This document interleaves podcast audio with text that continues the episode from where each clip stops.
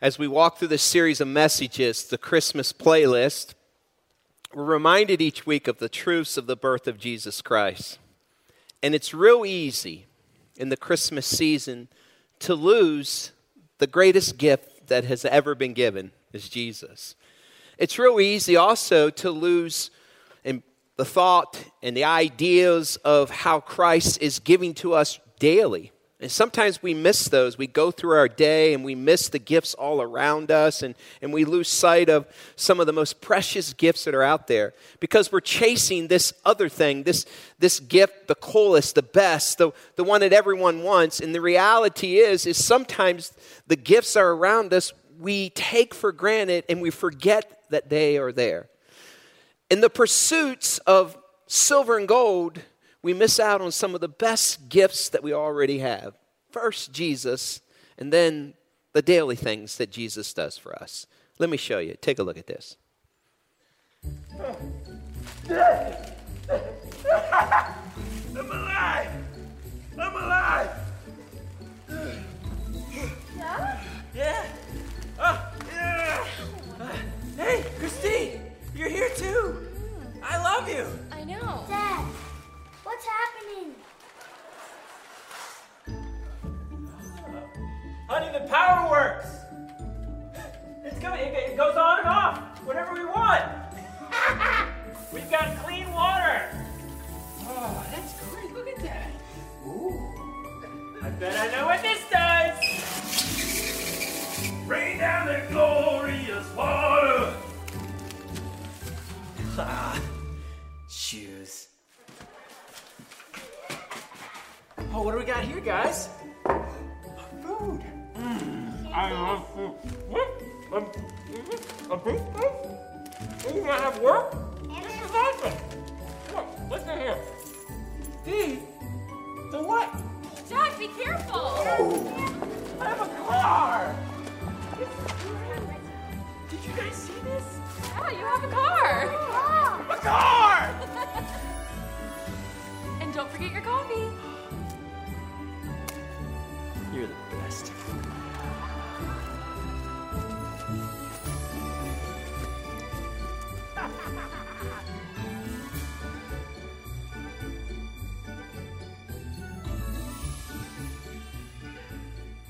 I feel like I could just say, in Jesus' name, amen, go. Be reminded of what we already have. Sometimes in our pursuit of silver and gold, the newest, best, coolest possession, we lose sight of the greatest gift that has ever been given, and his name is Jesus. And sometimes, because we've all been familiar and we've sat at 30 Christmas programs, we watched our kids and now their kids, and we participated in them. Some of us have been the sheep and the goats and Mary and Joseph, and we've heard all the lines, and we've seen manger scenes, and it's real easy to walk into the Christmas season and become so familiar with it that we lose the mystery and the wonder of the greatest gift that's ever been given. My hope is this today. I pray that when you leave the room today, that the Holy Spirit renews the wonder of the gift of Jesus Christ. My hope and prayer is in the giving this season, in the receiving, and the chance to show others that you love them and giving, that we don't lose sight of the greatest gift that's ever been given, Jesus Christ. It's real easy when we say, hey, let's turn to Luke chapter 2 and let's turn to Matthew chapter 1. It's real easy for everyone to tune out and not even open up their Bibles and say, oh, I've already read it, I already know it.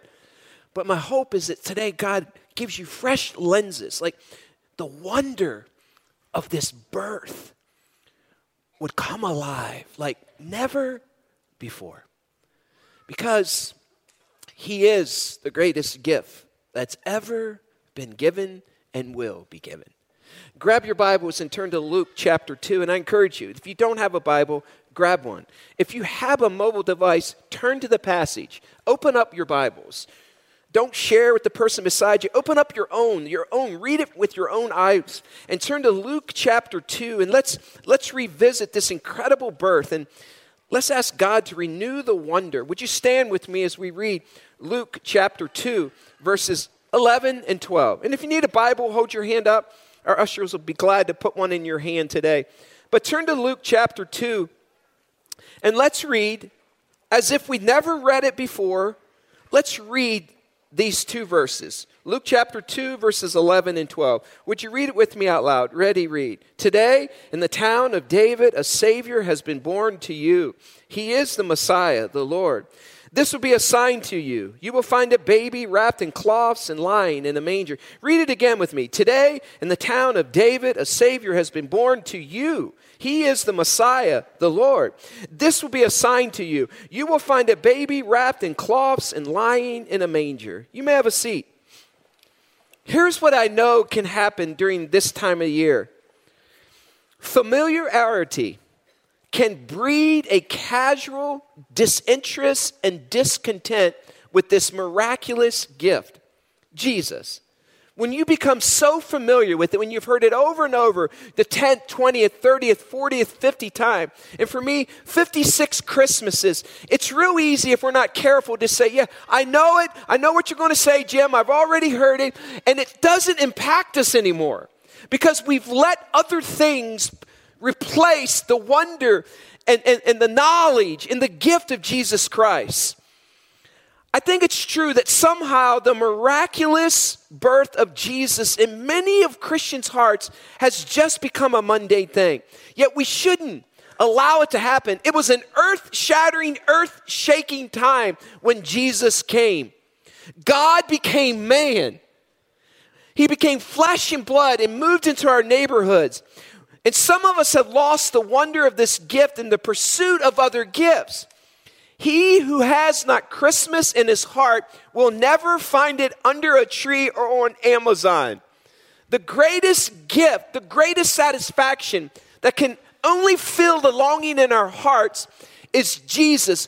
Nothing on Amazon, nothing that is out there will ever replace. You will never find it anywhere else other than Jesus Christ. Let me just ask a few questions, and I want you to really be honest about this. Has the birth of Jesus lost its power in your life? Has it? Like you're saying, oh, Jim, I know what you're going to preach. I even preached it. I read it, and we talked to it with our kids. But has it lost its power? Have you begun the search for more elsewhere, some more silver and gold to fill this longing? Has the significance of Jesus changing power, its gift, lost its priority and power in your life? Part of the struggle of Christmas is that we keep chasing the next thing with hopes that it will bring more satisfaction instead of feasting on the bread of life of Jesus Christ. Jesus is more than enough for you and me. Look again at this passage as if you've never seen it before. Look at verse 12 of chapter 2. Please look again. Just open up your Bibles. Open up your mobile devices. Verse 2 says this. This will be a sign to you. You would think after hearing that from the angels, this will be a sign. There would be this cataclysmic explosion. There would be these bright lights. And all of a sudden, neon would pop on the scene. Yet this says, this will be a sign. Just take a close look. You will find a baby. I love, just stop there. You will find a baby. You mean to tell me that Jesus, the Messiah, the Immaculate Conception, is just a baby? It reveals his humanity. In the Greek, this word baby really means infant or newborn, like nothing spectacular. Just an ordinary entrance, the same way we came into the world. To say that Christ was born as a baby brings us face to face with his humanity. And that's important because reality is this. God became man. He was not half man and half God. He was fully both. Like, wrap your mind around that for a second. Please try to. And if you can figure it out, then you're 10 million times brighter than me. How can God be fully God and fully man at the same time? That is, will never happen, has never happened, and will never happen again. We read it as if, yeah, he became the incarnate form of man. He was God 100%. Like, that is mind-blowing information. Thank you for that amen. God became man because he loved us, because we needed a sacrifice. Matthew said later, he tried to describe it, and I love how Matthew said. He was very, like, to the point, Matt, when he wrote. And he says that she will give birth to a son, And you are to give him the name Jesus because he will save his people from their sin. Amen? There's the gospel. Like, I love Matt. He doesn't beat around the bush. He said she will give birth to a son. His name is Jesus, and he will save the people from their sins. That is mind-blowing theology. The language is simple, but it's incredibly miraculous. You see, up to this point, keep in mind that sometimes we lose sight of context. Up to this point, 400 years of darkness, the prophets hadn't spoken, people were leaving the faith. Like we sometimes, you hear me say, sometimes we pray 6 weeks, 8 weeks, 6 months, 1 year. We can say, God, where are you at, God? We want to walk away from God after a year because it didn't work out the way we thought it should work out. This is 400 years. People lived and died. Another group of people lived and died and lived and died and lived, and no one spoke. No prophet was speaking. Minor prophets, major prophets, no one was speaking. And yet many people would say, is God really, those 456 prophecies of the Old Testament, how come they're not being revealed? Should I believe that there's a God? God, where are you? It's been 400 years. And then on the scene pops this God child that fulfills prophecy. It was planet-shaking information for the world. And you know what else it meant? No more blood sacrifice. No more sheep. No more goats. No longer did they have to run to the barn and grab an animal once a year and just offer this sacrifice to cover their sin because the sacrifice, Jesus, was on the earth. That's good news. Financially, it was challenging for families who didn't have a lot to find a sacrifice. So now for the first time, it didn't cost them money because the game changer was here. His name was God. God was with us. I love what Paul, he tried to describe this, like this incarnate God in the best way he could. Look at Philippians chapter 2. He tried to describe the coming of the Lord. Please turn there. Come on, help me out. Philippians chapter 2. Turn there with me. Keep your finger here. Philippians chapter 2. May we never lose sight. May we say, I already know that. I know what it says. Open your eyes and let the Spirit bring the new wonder of this birth. Philippians chapter 2. Paul trying to describe God becoming man. And he says this in verse 6. Who? Jesus.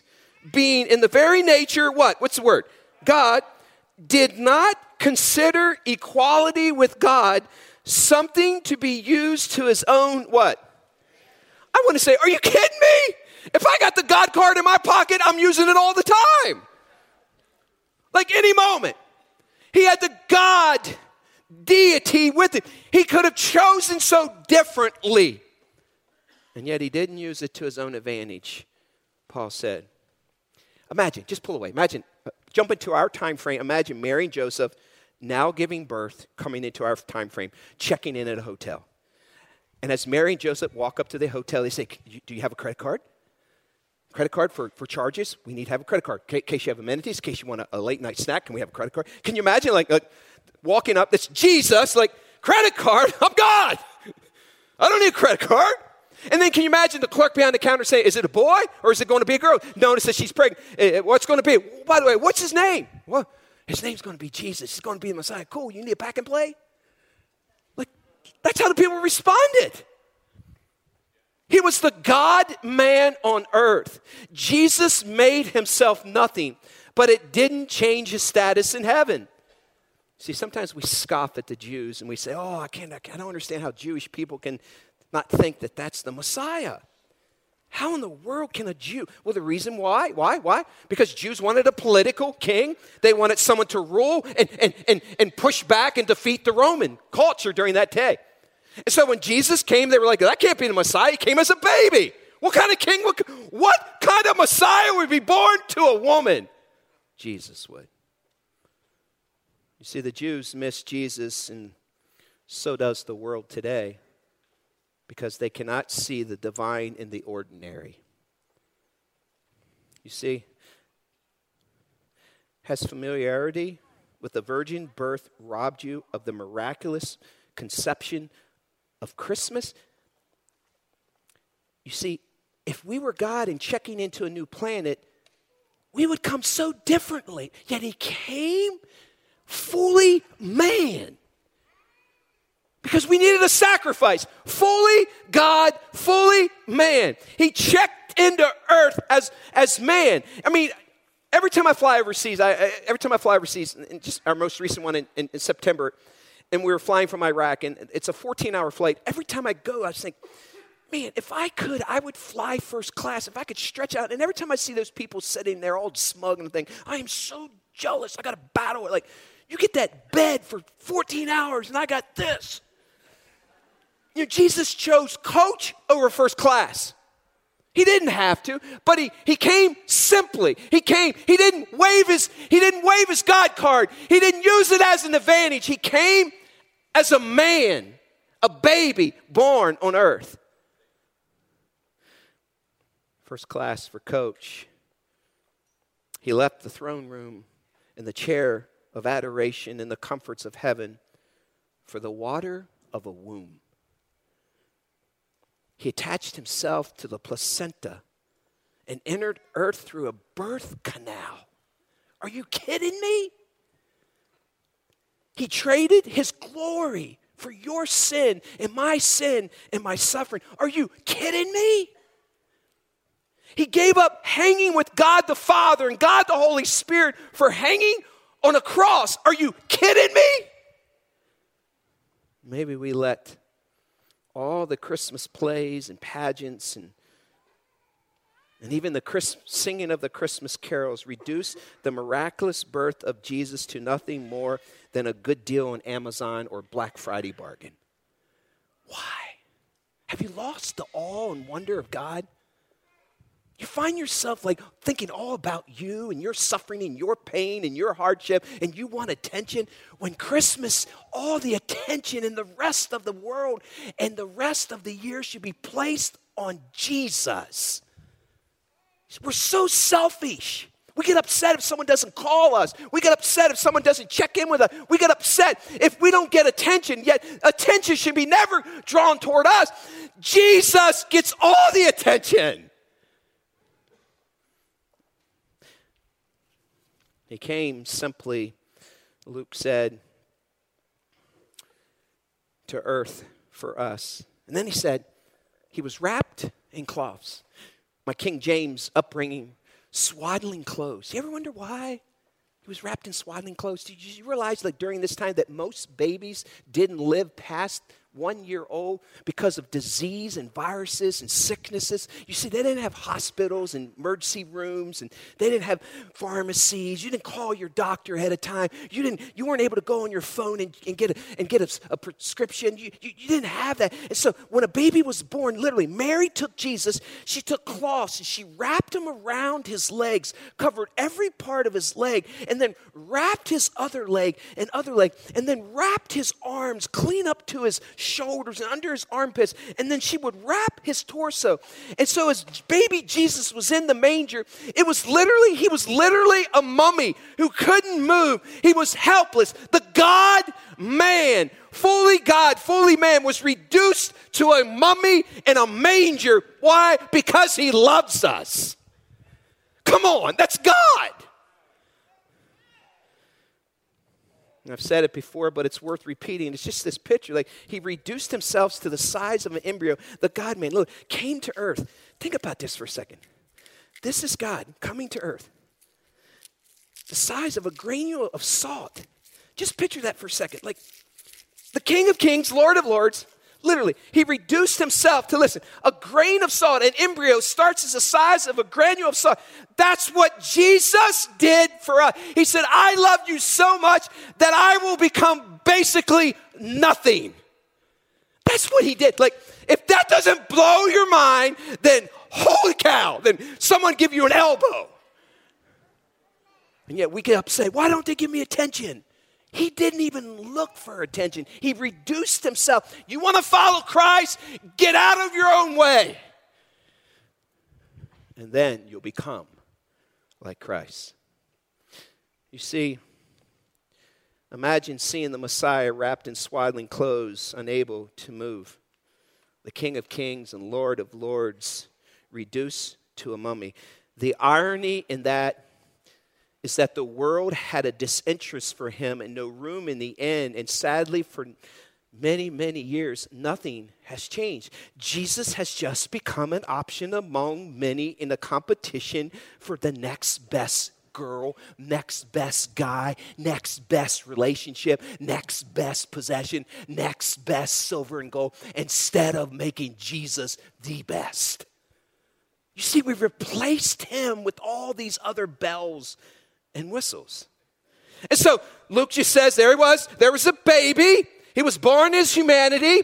He was wrapped in cloths, revealing his helplessness. And then he says this, he was lying in a manger. Have you ever thought about that? Why did he? It's a picture of his humility. He was born most likely in a feeding trough, or in a hollowed out cave on the side of the hill. He went from the throne room to a feeding trough.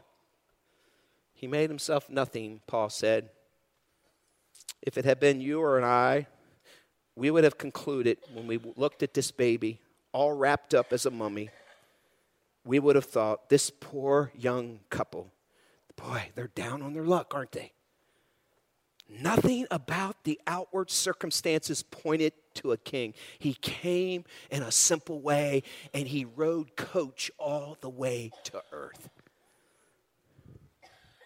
I'm always humbled when I respond to that picture in my mind. How far Jesus stooped to show us love. I often think about that at graduations and watching the ESPYs or Grammy Awards or other awards. I often wonder what it had been like for Jesus. I mean, imagine as he graduated from Jewish school and he walked across the stage. Hey, we have Jesus. Hey, son of Joseph the carpenter. Like, cool, and that next. No, he's the Messiah.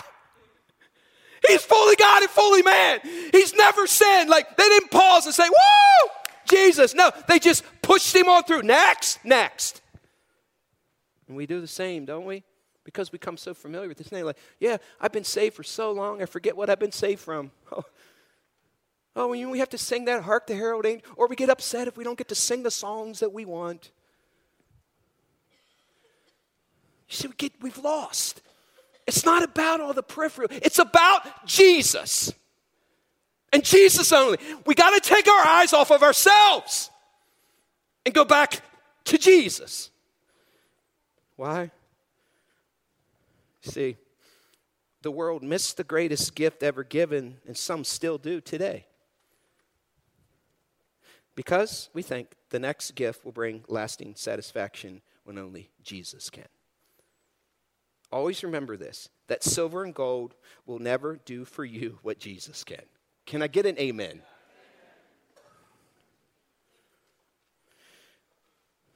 I understand the benefits in gift giving, but hear me out. As you give this year, make sure, listen, parents, make sure.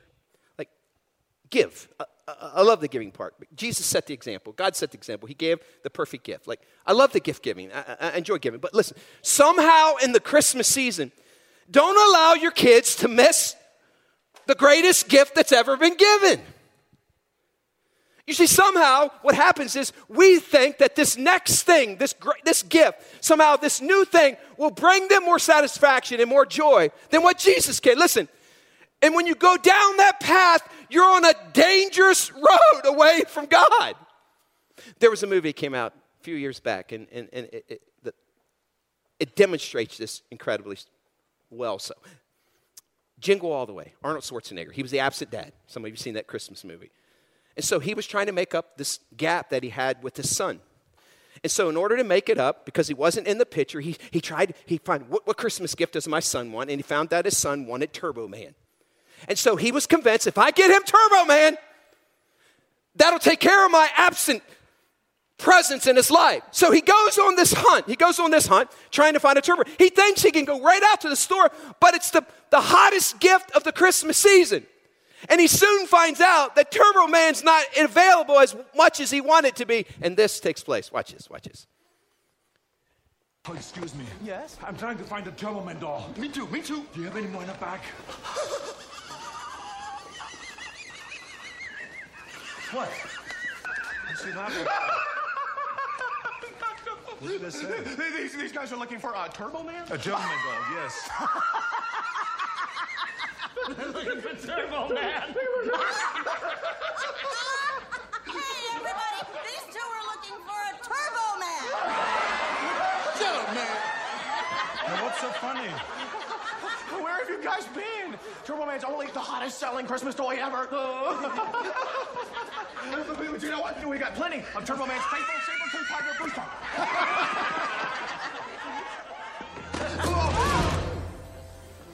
Where's your Christmas spirit? That's better. Now, there must be a Turbo Man around here somewhere. The last one just left. Some lady had it on layaway. A lady? What lady? Just short, with a fur coat. Fur coat. Uh-huh. Sorry, buddy. Oh.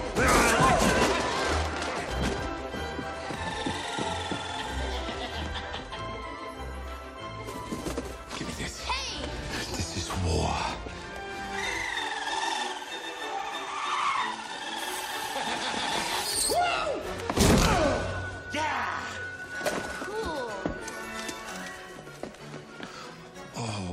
Baby.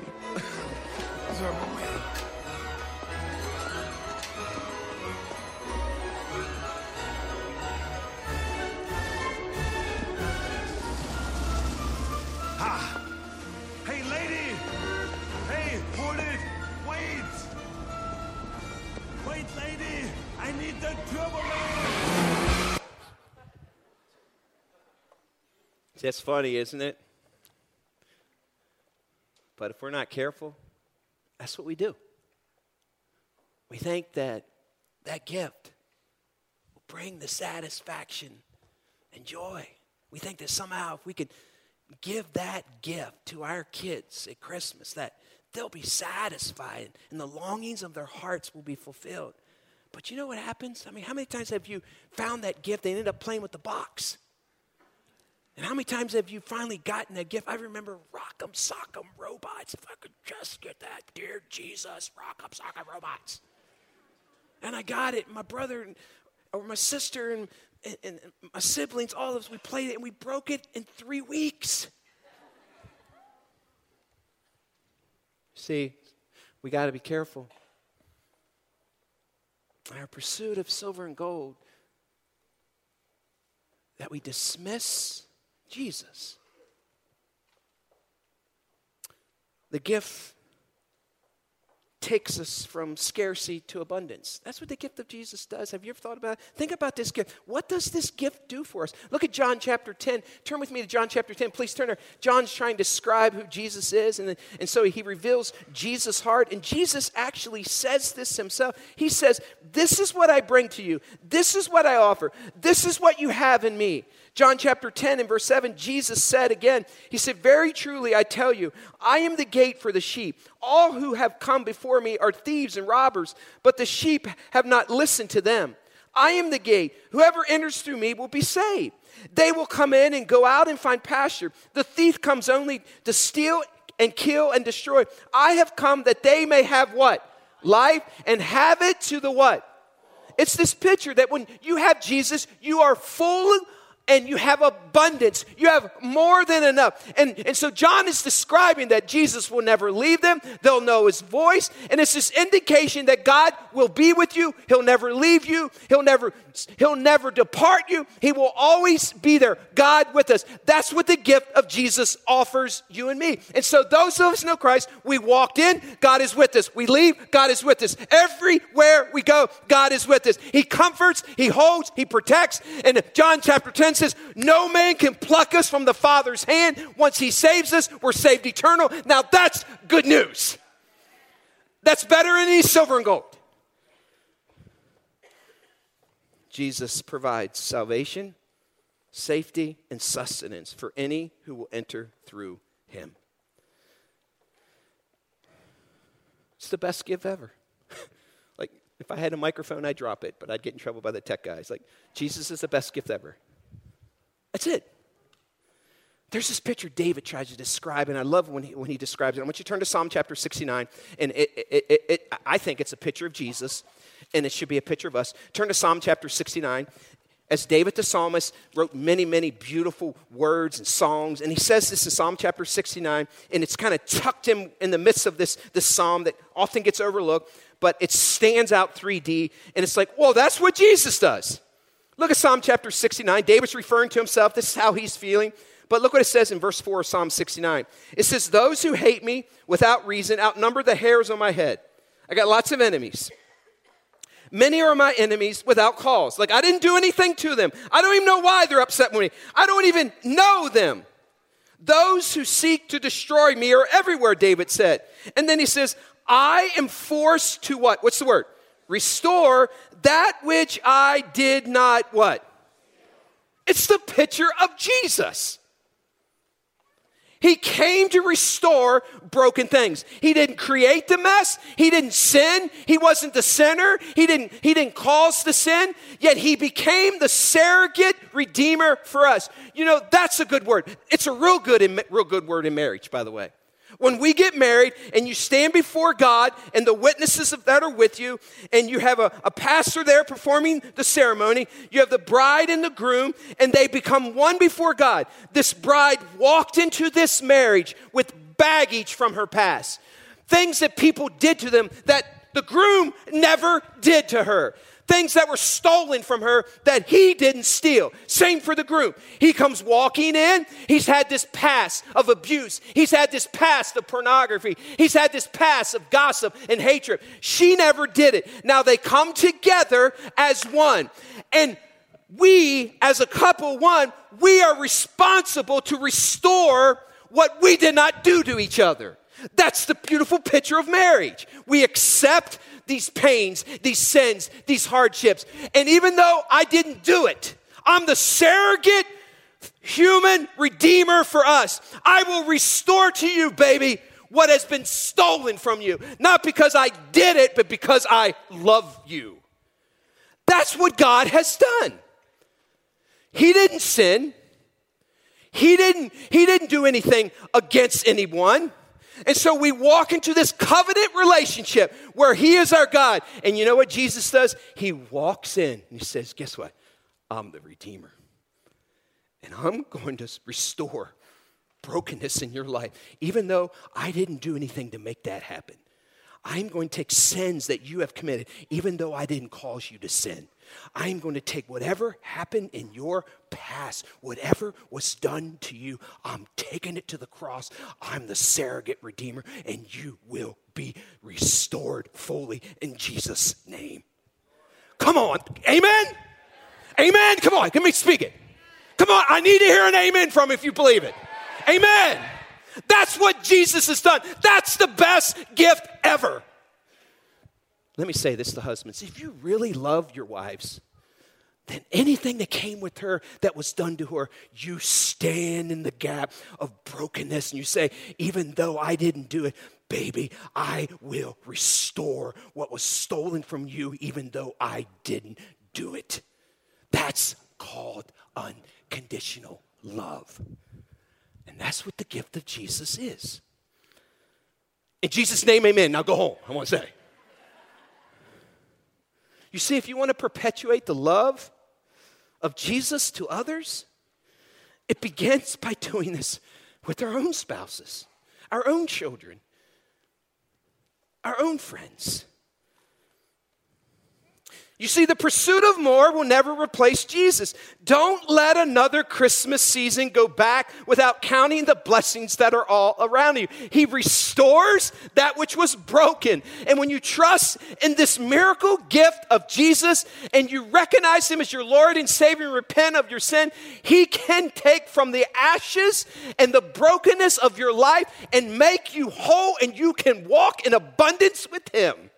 That is awesome. That should make you get up on Christmas morning and say, "Wah!" You see, what Jesus did for us, we could have never done for ourselves.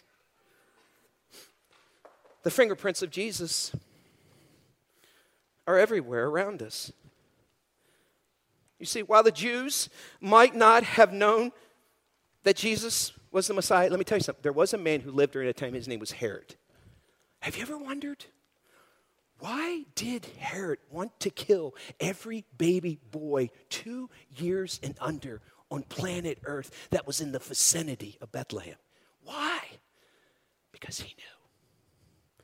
He knew that the Magi, the wise men, had outwitted him. And he knew that there was great potential, that the Jesus that the Old Testament had prophesied about, listen, he was on earth. And he knew if this baby grew up, he was in trouble, because the world had yet to see love like that. And you know what he did? He said, I'm going to take every 2-year-old boy that's been born during this time period. And Herod put this proclamation, declaration on earth. He said, kill every baby boy that is 2 years. And why? Because he wanted to kill Jesus. He knew that Jesus was here. Now imagine, have you ever pulled away from that? So the angel of the Lord came to Joseph and said, Joseph, get out of here. Why? Why do you want me to get out of here? He said, because they're going to kill Jesus. Flee to Egypt. So he flees to Egypt. And Matthew picks up on this story. And I want you to look at it with new lenses. Look at Matthew chapter 2. This is all coming together. It's this collision of, oh no, Jesus is here. Oh no, Herod knows. Oh no, what must we do with Jesus? Turn to Matthew chapter 2. Come on, open it up. Just like you've never seen it before. Don't say, I already know it. Open up with new lenses. Matthew chapter 2 and verse 13. Look what it says. When they had gone, an angel of the Lord appeared to Joseph in a dream. Get up, he said, take the child and his mother and escape to where? What does he say? Egypt. Stay there until I tell you, for Herod is going to search for the child to what? What's it say? Kill him. So he got up, took the child and his mother during the night, and he left for Egypt, where he stayed until the death of who? Herod. And so fulfilled what the Lord said through the prophet. Out of Egypt I called my son. When Herod realized that he had been outwitted by the Magi, he was furious, and he gave orders to kill all the boys in Bethlehem and its vicinity who were 2 years old and under, in accordance with the time he had learned from the Magi. Then what was said through the prophet Jeremiah was fulfilled. There it is, prophecy being fulfilled. A voice is heard in Ramah, weeping and great mourning. Why? Why is there weeping and great mourning? Because babies are dying everywhere. Mamas and dads are crying and weeping. And then it says this, Rachel weeping for her children and refusing to be comforted because they are no more. Have you ever considered, maybe you haven't, but think about this. Word was on the street. Why are they killing all these baby boys? Like, what did we do? Why are you killing my son? Can you imagine? Like, we have newborns. How many of you have a 2-year-old son or less, just newborn baby? Like, imagine. Romans come knocking at your door. Bring your kid outside. Run a sword right through its heart. Boom. Babies laying dead everywhere in Bethlehem, in the vicinity. And word was on the street. Why are they killing all the babies? Who did this? What's wrong with Herod? And then word got back. There's this couple. They escaped. I heard that they're in Egypt. Their names are Mary and Joseph. And they got this special child called Jesus. And it's because of him. Herod wants to kill him. Herod thinks that's Messiah. So he wants to kill him. He wasn't sure where he's at, so he just killed all the boys. Imagine, have you ever thought? Imagine the stain and the hatred that every parent felt towards Mary and Joseph. Have you ever thought about that? Imagine them, like they didn't do anything, but she just carried the Messiah. And now everyone in Bethlehem, everyone in the vicinity, they hate their guts because it was because of your boy that my boy is dead. And it says Herod dies. They come back to Bethlehem. Do you think it was a welcome? Glad to have you back. You bet it wasn't, because they remembered. It was because of your son that my son died. Now imagine coming back to Bethlehem. There were no boys in Bethlehem that were Jesus' age. Why? He went to school, and as he went to school, there was this gap. All the people within 2 years, there were no boys but him. He's the one. He's the guilty one. It's because of you that my brother died. It's because of you that my son died. You see, we forget all that. You see, what Jesus did, no man would ever do. He came because he loved us. The first Christmas changed everything. The world would never be the same again. Jesus is the best gift ever. And may his birth, please, it would break my heart if you hear these truths today and it doesn't, shake you up. May his birth never become so familiar that it loses its value in your hearts. Jesus, Messiah, blessed Redeemer, Emmanuel, God with us. Oh God, help us. May we never let the other things of earth, the silver and gold and the pursuit of other things, squash and diminish the truth that Jesus is the best gift ever. And God, I pray that this Christmas season, that this birth and your son wouldn't become so familiar that we neglect to remember what you gave up to come to us. We love you, God. And may that stir a new wonder in our heart. And may we move from the sidelines to the playing field. And may the world see that Jesus lives in us. Emmanuel, Redeemer, God with us. In Jesus' name, amen.